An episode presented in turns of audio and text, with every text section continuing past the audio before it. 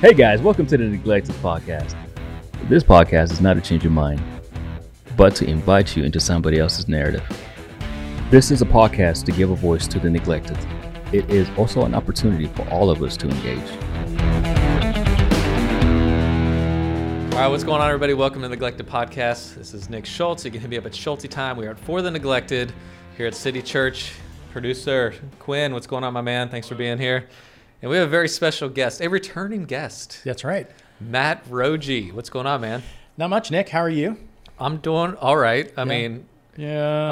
I'm doing okay. We just we just went into a 10 minute deep dive of like our foster care experience currently, Right. and yeah. Appreciate lot- you sharing that. There's you're welcome. I really do. there's a lot of ups and downs and i kind of vomited all on you because you're a good listener and you're someone that i can talk to about that kind of stuff so i pre- appreciate you listening Mm-hmm. But you are not interviewing me today uh, i'm interviewing you and we are going to be talking a little bit about uh, some follow-up about what's going on with afghanistan All right. Sounds good. and you Yeah. have a, a very uh, unique history with being in the military having some time over there some circumstances that happened over there whether you Mhm. know good bad some stuff you can share and really kind of w- what's been happening in our country their country and how that affects you and, and people that you try to also work with too who have served over there and Mhm. you know that's part of your heart is ministering to people that are first responders and people Yeah. that serve and this is a very unique time of people gave gave a lot yeah. for the things that happened over there from 9/11 on, and now it's we're back, but there's still stuff going on there, and it affects a lot of people in, in some unique and kind of hard ways. And so, getting your perspective is really important, and I appreciate you being here. Yeah. Thanks for having me. And and just in case anybody wants to know your full story, you were our guest for episode eight, Okay. way Yep. way back in the day. That was before COVID. That was before a lot of stuff. Yes. so if you if you want to hear Matt's full story about kind of growing up and the, the full life kind of stuff and what he's been through, episode eight is the place to go. Yep. At least for this episode's purposes, we're gonna pick it up with just explain to us kind of your your tie to the military, to the war, Afghanistan, kind of walk us through that that connection. yeah. Sure. Um, question though: Mm-hmm. How many other returning guests have you had? Um, A couple, right? just one, I think. One. Yeah. Okay. Just just curious where I fit into that. This is a big deal. Big deal. You're a big deal. Wow. Yeah. Yeah. All right. Well, so with that, uh, yeah. So um, I served for 22 years in the Army. Came in pretty much right after high school. Did 22 years. Very shortly after I came in, just a couple years. Um, I came in as enlisted. I went to flight school, became a warrant officer, and and then spent basically the next 20 years uh, flying. Um, about half that time was spent here in Savannah. We got stationed here in 1999 to the uh, 160th SOAR Special Ops uh, Unit. And course, two years after that, 9 11 happened. And, you know, that began, um, you know, like so many others, Mhm. you know, that cycle of deploying. And, you know, so I think, you know, I, I tried to do the math and figure out because somebody asked me, you know, like, so, like in total, how long did you spend like in Afghanistan? And, you know, probably, I, I know I did six trips over there. Um, you know, and those are varying lengths. Mm-hmm. First one was like nine months, and then after that, they got a little bit shorter each time, three, four months, something in that range. But Mhm. And you were married for Yeah. all of them, and Yeah. did you your son too? Or? yeah, yeah, So yeah. you had he, a family. He, yeah, he was born in '97, so um, yeah, so they experienced that whole thing too, um, and uh, you know, out of that, like you know, like you sort of mentioned, um, you know, there's there's good stuff hmm and there's pretty pretty bad stuff, you know, that happened over there. But um, and of course, you know, now with the current stuff going on and uh, what happened in the news over the past, you know, Sure. couple of weeks, you know, it's been on a lot of people's thoughts. Yeah. Well, let's start with just some of the good stuff, like your experience over there. And we went over there. 9/11 happened. We went to fight the Taliban and do our stuff over there. And what, what were some of the good things, either in a personal way or from a camaraderie standpoint, or good for the Afghani people that you saw? Like, what what was some of the positive stuff that you experienced? Um, I think the the positive is that description. We were just uh, I was talking about it um, just last week. About there was five of us that did a Zoom call. I think it was last Tuesday night. Um, basically, just like, hey, these are guys that we served with on these first deployments, and uh, spent a lot of time with. And we said, hey, let's just get a call together and Mm-hmm. and Zoom and just share what's on our hearts right now. And the the coolest thing about that was is is you know we picked right back up where we left off. You know, I mean some of them you know I've talked to a couple times here and there, a couple times a year, but you know others you don't talk to for four, five, six, seven years. But it's just like you're picking back up right where you left off, and a lot of that had to do with the trust we had in each other, that camaraderie, you know, that you mentioned, um, the uh, commitment to each other. And so, without a doubt, those relationships that we established with each other were by far the strongest relationships, you know, short of, you know, with Jesus and my wife Mm-hmm. um, that I that I'd ever had at the time, Mm-hmm.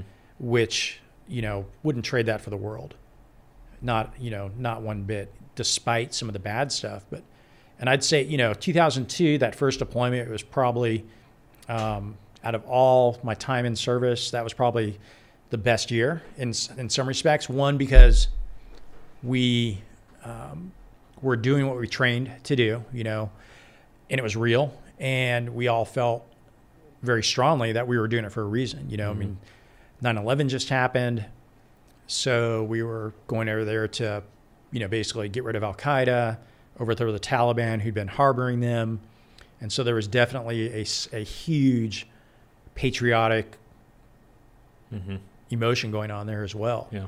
Um, you know, we, we called it, it was like the wild, wild west in a lot of ways. It was before, um, you know, the, the joke became the longer we stayed there is the more it became like a base back here in the United States with military police giving out speeding tickets on the bases and generals running around and complaining that people aren't saluting them and, you know, make sure your uniform's clean, that, that type of stuff Mm-hmm. um, which you know in the first year probably for the first few years it was just all about get the mission done Mm-hmm.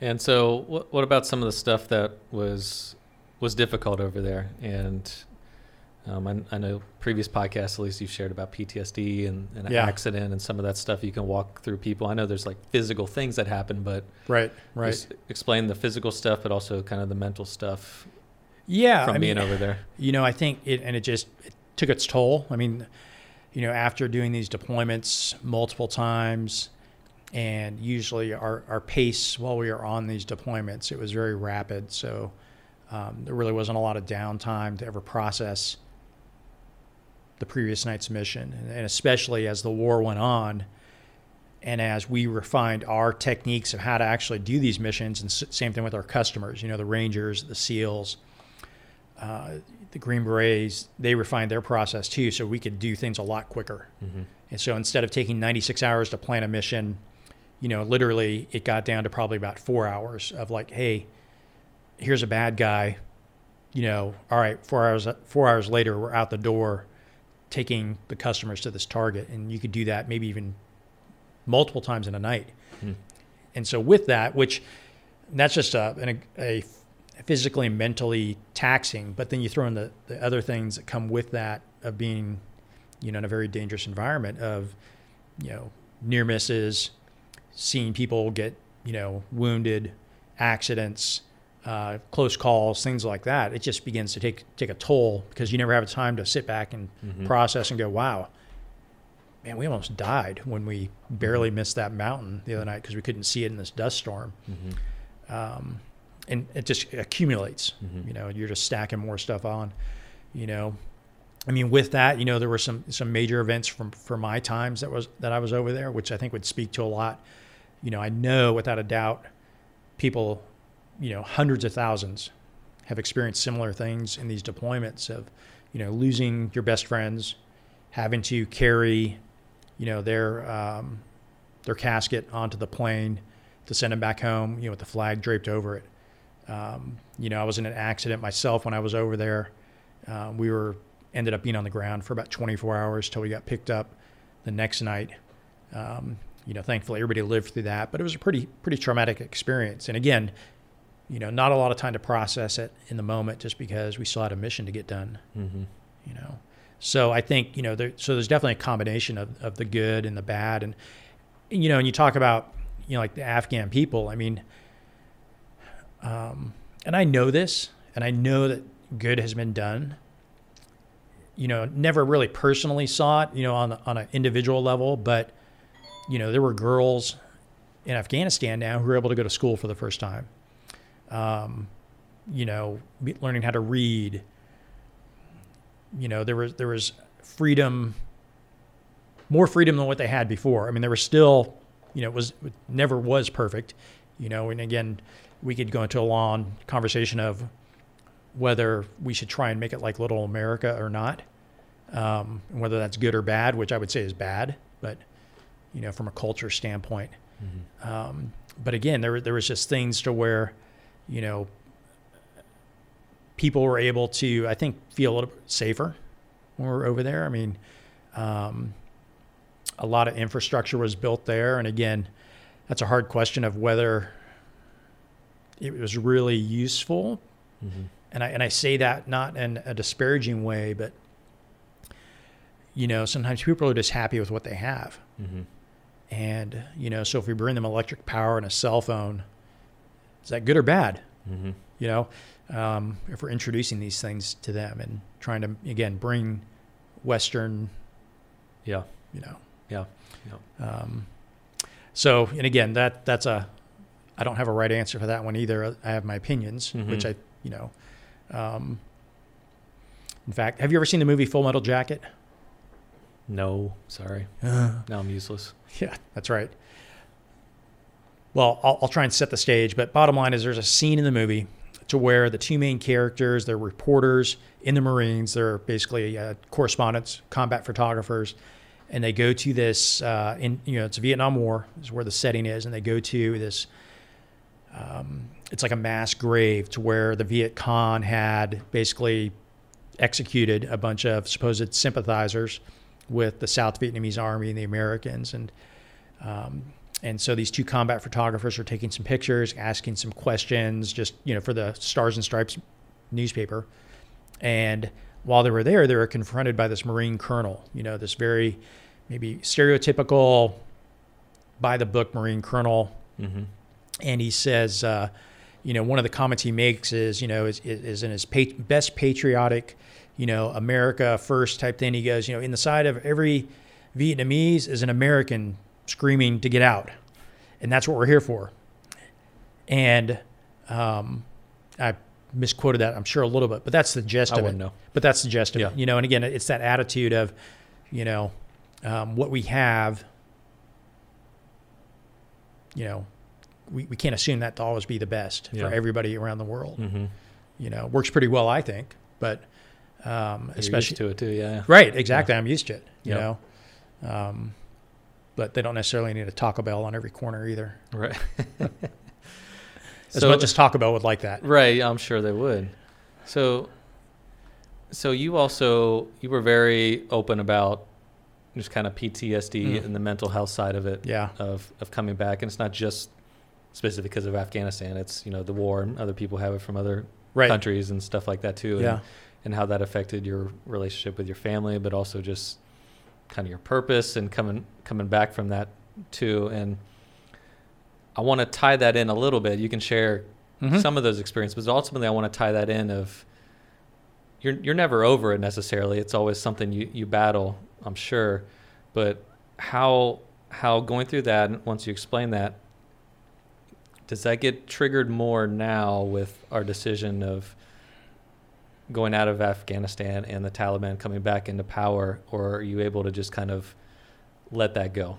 I know it's a complicated question, but there's there's still people over there. We still think there's Americans over there. There's interpreters and people that helped our U.S. military, mm-hmm. helped you that mm-hmm. were over there and their families, and so they're still in danger.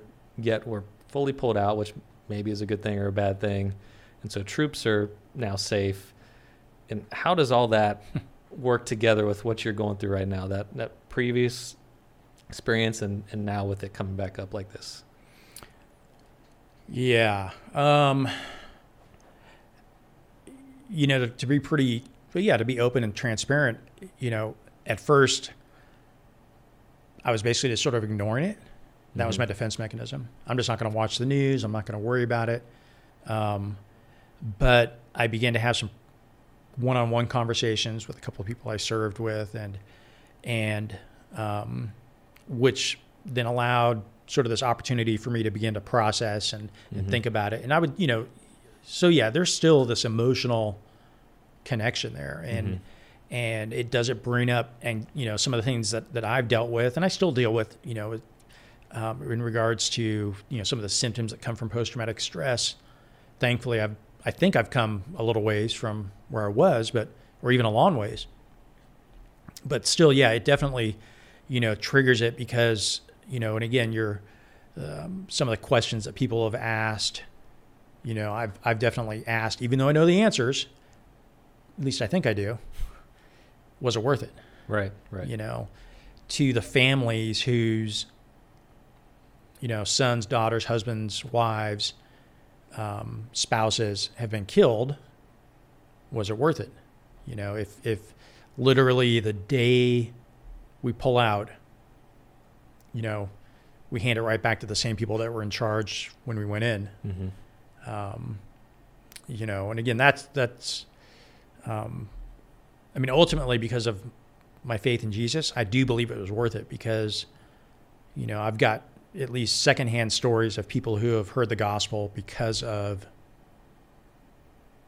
us going into that country and, and maybe and making a way for other people to bring the gospel and to share with people from Afghanistan and just to have that opportunity, not to force it upon them, but to have that opportunity. So I think, um, you know, so yeah, I mean, it, it's definitely been more of a of a stressor over the past few weeks, um, and I really have to just sort of watch where I let my mind go to Mhm. because I could, you know, I can easily see myself falling into this trap of of um, anger, isolation, beating my beating my chest with my fist, and just you know, this is wrong. Look at me. Um, you know, claim you know, pull out the victim card. Um, you know, and I'm not saying that people who are making noise are doing that, but Mhm. again, I know for me, that's what I would, you know, this sort of this negative behavior that would allow me to go down to, which then affects everything else in my life, my relationship with my wife and, you know, coworkers, friends at that point. So, you know, so, so there's definitely, but at the same time, I don't believe that I'm supposed to completely just ignore what's going on either Mm-hmm. because where God has placed me now, you know, I can speak into other people's lives as well. And so I just sort of, you know, I, I do need to pay attention to what's going on and not hide myself from, you know, those images and those videos that were coming out, um, the horrible videos of that C 17 taxiing down the runway and those with the Afghans holding on to it and some holding on through takeoff and then some getting crushed by the landing gear and some falling from the sky. I mean, that is absolutely horrible. I mean, there's, you know, I mean, that is just, you know, to see people willing to do that, um, you know, and then just, just as a human being, but especially as, you know, somebody who's, who has invested so much in that country just personally and to see those people and what they're doing and then knowing you know decisions are being made completely out of you know the average joe's control that allowed that to happen Mm-hmm. you know when you know and you just um yeah i, I could i wanted to you know i was starting to go to a different direction with that um but i think you know and again that's to where you know some of my friends um you know really struggling with this Mm-hmm. um, the week, not last week, but the week before that. Um, so this is the week of, um, it was actually when some of the things were really starting to ramp up there at the airport.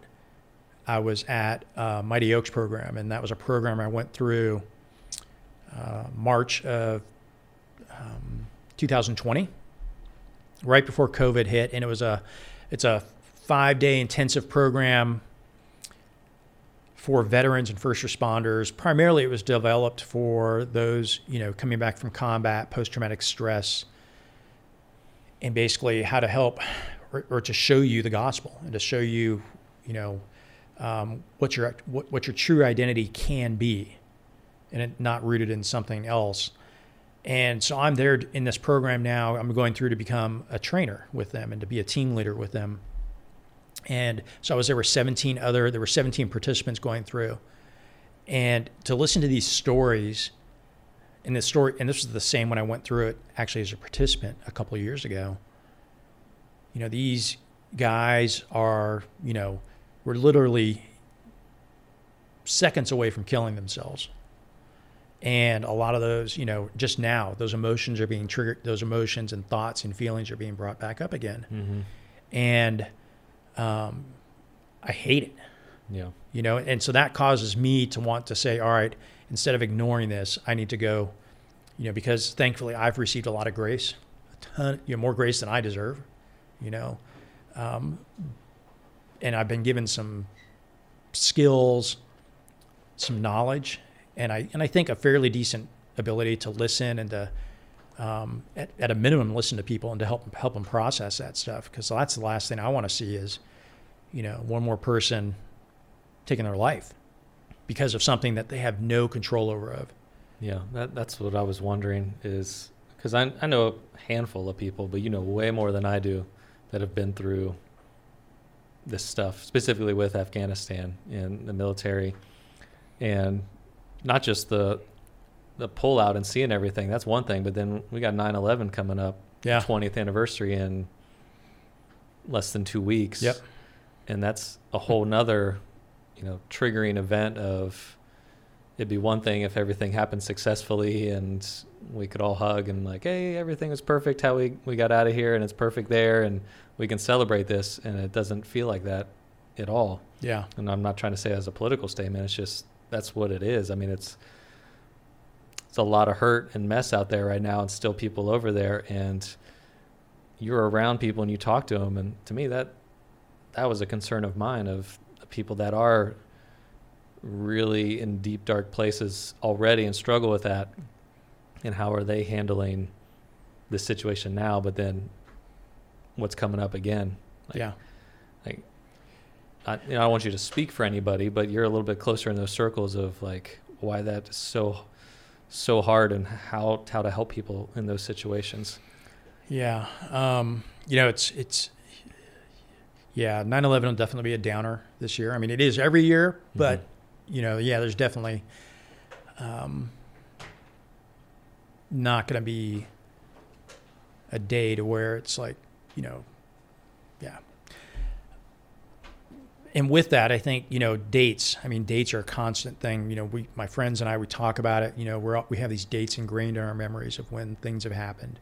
99% of them bad. And there was an anniversary just this year on June 28th. That was when uh, some friends of, of mine and many others, when the aircraft was shot down in Afghanistan, and we lost 16 people total on that aircraft. Plus, there was another three SEALs that were that were killed during an ambush. Um, this year was was probably the first year that I woke up, and it wasn't until like 10 in the morning. My, my wife's like, or maybe even that afternoon. She goes, "How you doing today?" And I was like, "Oh yeah, you know." I just thought it was like the normal, like, "How you doing?" Mm-hmm. But hers was the one of love and concern, Mhm. knowing what that day meant to me. And it really sort of took me, not that I had forgotten this event, or nor forgotten the men that were lost and my friends, but it was like this first year that I was able to sort of, you know, not put my identity in it. Um, you know, and still remember them and not, you know, and so that was sort of good. But then, you know, obviously now that's all been brought back to the front. 9 11. And so, you know, and so I think to answer your question, you know, with others, and there's a lot, you know, a lot of people who are literally living day to day thinking about those moments and those those bad things that have happened. And um, we see now with what happened with with what our government, you know, with the decisions they made, and I think a lot of veterans, especially those that served in Afghanistan, feel like they've been cast out. You know, with what they did. So, you know, we're you know, and so for those for those guys, how do you you know how do you help them? How do you you know keep them from making a, a really dumb decision? And I think a lot of it's just, all right, let's talk, let's listen, you know, but then um, I'm 100%, 100%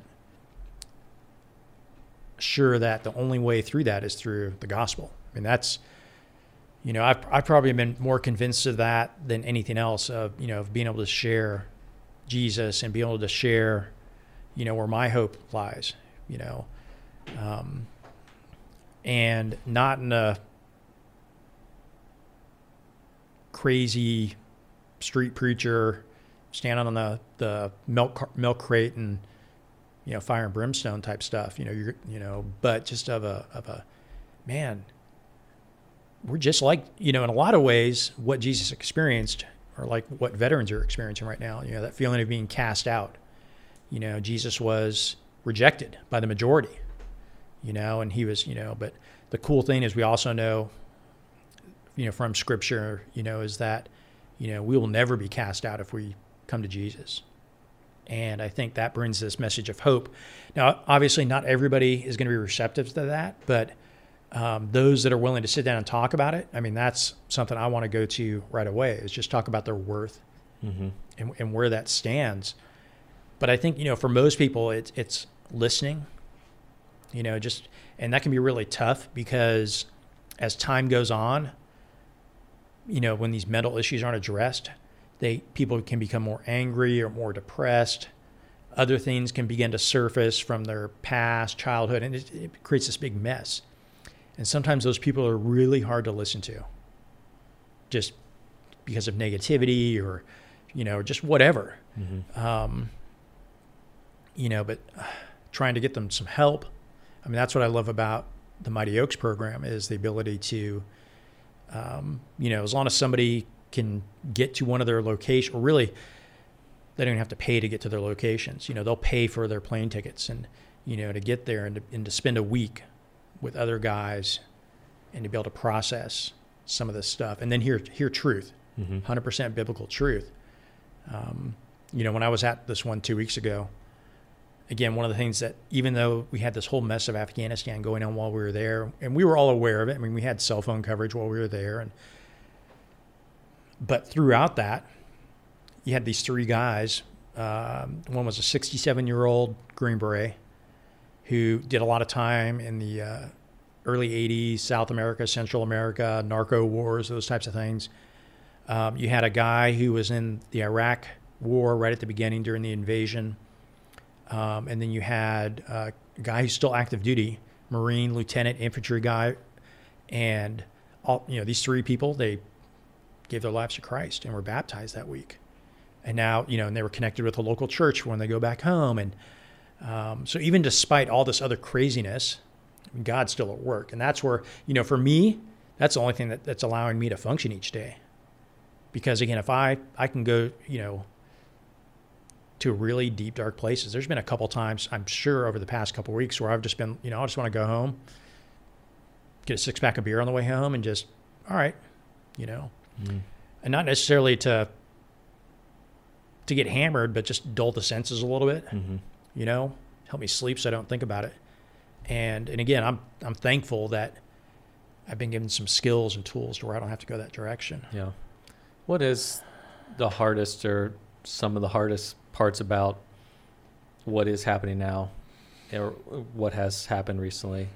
And, you know, I'll just throw some of the things out there and you can either go that direction or maybe mm-hmm. it'll trigger some ideas. But you know, you got the previous experience in Afghanistan of what you've went through and the PTSD and losing people and just you being over there personally multiple times and how it's affected you and your whole life really and mm-hmm. your family and what we've done. I mean, is there some of it that's just even tactically like how we did it? Like it could have been done this way or done better or we left equipment over there or we didn't do this when we should have. Like, do those things bother you more of like, okay, I can set aside us being out, but the way these things happen, that's really hurtful. Or the pe- certain people that are left there, we didn't do that right. And I know there's a lot of different things, but are there certain things that are harder for you mm. to kind of deal with or burn you the most about what's going on? Yeah, I think it's it's the the people that are still there, you know, whether they want to get out or not. Um, you know, I thought back to.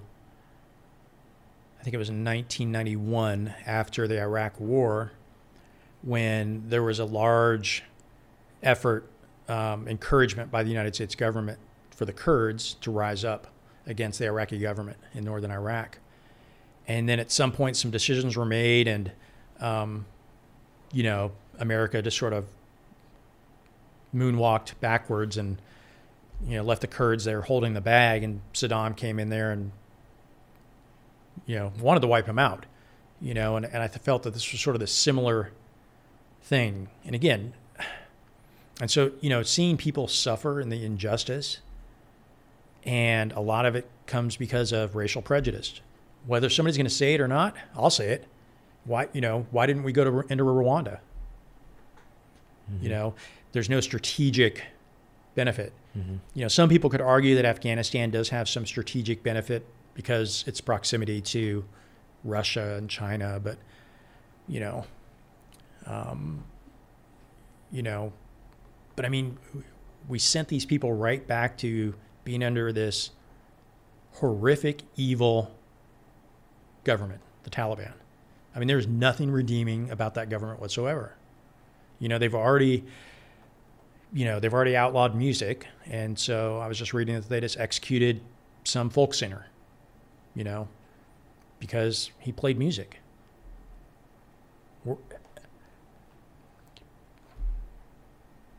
you know, would he still be alive if we were there? Probably. I don't know. You know, I mean, the Taliban still existed, mm-hmm. but, um, you know, and again, I, that's where I probably struggle the most, Nick, is mm-hmm. this idea of, and again, where, what's the point? You know, is it world police? Are we the world police, or, you know, or do we just button up, close off our borders, and not, and just not worry about the world? You know, unfortunately, it's you know, you can't do either one. Mm-hmm. And again, I don't, you know, and that's where I've, you know, I mean, yeah, I mean, it'd be awesome to save everybody and to save these, you know, um, these families who um, I think it was maybe a couple weeks ago, but the Taliban were in Kabul and they just started indiscriminately firing their weapons, and you could see these, you know, sort of the the aftermath of that, you know, the pictures of the bodies, and and again, where's there's no justice in that.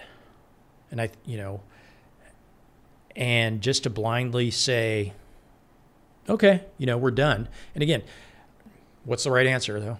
Mm-hmm. Should we have kept people there forever? And more lives get lost? American lives, you know, that's. I mean, that's hard to, um, you know, I don't know what the right answer is on that. Yeah. But but but I think that's probably the, one of the biggest things. It's that injustice that we see happening and just going, you know, you know, is there another way? Could we do this differently? Um, you know, a lot of people said that we should not have closed down Bagram Air Base, which you know, which was north of Kabul, because huge air base that we controlled, and that that's where the evacuation efforts should have been funneled out of. And you know, I mean, ultimately, you're still going to get to a point to where you've got a very small footprint, and the crowds are going to be coming. You know, and I think you know whether that happened in Kabul or, Bagram or somewhere else. You know, I, I think it, you know it was inevitable. You know, um, you know, because I don't think the Air Force could have gone in and just started bombing everybody in Kabul because a lot of civilians as well. Mm-hmm. You know, if they wanted to keep them away. Um, you know and, and, maybe you know so you know even as i process it now it's just it's frustration it's anger at at the world at the system mm-hmm. you know that again that, that there's evil and you know sometimes you know to the best of our abilities evil's still gonna you know temporarily at least you know come out on top mm-hmm. you know um, well i think that's why it was important for me to get someone's perspective and, and, especially yours, which I was appreciative of you saying yes to come in and do it because it, it's still raw right now. And I think sometimes it's really good to interview people when it's farther down the line and you have time to process stuff and it's maybe more facts come out and maybe hindsight is a little more helpful and stuff like that. But I also think everybody is so raw in their emotions with so much going on Yeah. right now between COVID and masks and hurricane and um, Afghanistan and got wildfires out here and like it's just feels like the world is burning all around us and people are upset about everything. So I do think it's good to have a perspective of this is coming up, 9/11 is coming up, and ho- hopefully we're going to be airing this right around that that time. Initiate that by if you know somebody who served over there, um, been affected by that, you know, and maybe, you know, or could be a, a family member that's lost somebody over there, you know, of saying, hey, you know, acknowledge that, acknowledge that 9 11's coming up, acknowledge that, you know, this Afghanistan pullout hasn't been the the best, you know, regardless of what your opinions are about it or not. And then say, hey, you know, tell me a story about when you were there. Or what you know what you know what's something that you know that sticks out to you most about all your trips over there or, or your your deployment you know where were you at in country just allowing them to sh- to share part of their story you know because part of their story is what's causing them to have pain. Mm-hmm. you know sadness anger grief rage those types of things. And so allow them a chance to voice that story to somebody and listen to them you know? Don't um, use it as an opportunity to stand on a political soapbox or um, or at the same time not to put them on a pedestal of of this heroic thing. You know, granted, there is a lot of heroic things that have happened over there, but Mhm. just taking an opportunity and just letting them and just letting them talk and to listen and just you know and acknowledge that you're listening to them and Mm-hmm. um, you know, I think a lot of us we tend to hear, you know, veterans will hear um, people will say things like "Thank you for your service," Mhm. or if you begin to tell stories, if you begin to to sort of open up about maybe some of the things that you're struggling with, you know, a lot of people's responses uh, will be something to the effect of like, "Wow, that's really bad." I'm glad it wasn't me, or, or I don't know how to deal with that, or, you know, and I'm talking about like professionals. I mean, Mm-hmm. um, like pastors, or, and again, it's a normal response, but at the same, I can understand somebody saying that, but at the same time, you need to have one, I think, more of empathy and and of, you know, of just sitting there and just acknowledging the fact, yeah, I can see why you're upset about this, or why this anniversary is Mhm. this, you know. Um, but hey, I love you. Yeah Let's try to do a little bit more than thank you for your service. Try to do a little bit more than I'm glad it was you, not me. Right. yeah. And yeah, I, I think that's a, a great challenge, and I hope people will will do that during this time of yeah, this thing is going to be a, a, a raw time. I don't think Yeah. we really even fully understand it yet because of the stuff that's happening in Afghanistan. Like this 20th anniversary is going to be a kind of raw emotional thing, and we don't need everybody's opinion on everything about it, but just a lot more empathy that for the people that have sacrificed a lot and that it it affects the most. And so Yeah. hope I can do that as well and lead that charge a little bit too. And I I appreciate your advice in that because that's definitely a good challenge for, for me personally too to, to do that to others as well. And I appreciate you coming on the podcast and being willing to share during all this stuff. And I know you're a processing kind of guy, so am I. And sometimes it's it's a little nervy and raw for us to be asked questions in a live thing like this when you haven't really been able to think it all the way through Right. really and know how you feel about everything too but i do think it was important to like explore that because there's a lot of people around us that are going through that right now Yeah. instead of waiting until they have it all figured out and it's safe to enter their space like this is the time to enter that space Yeah. when it's it is like that Yeah. and so so people don't go to a, a darker place where they know they're loved and aren't isolated so i appreciate the time appreciate your Nick. friendship and Same, Nick. really glad you were here quinn appreciate you producing and uh, yeah man looking forward to it and appreciate your service and you as a friend and a person Thanks, Nick. Glad to be here. yeah no problem we're at for the neglected you can hit us up at uh, hashtag for the neglected and we'll catch y'all later peace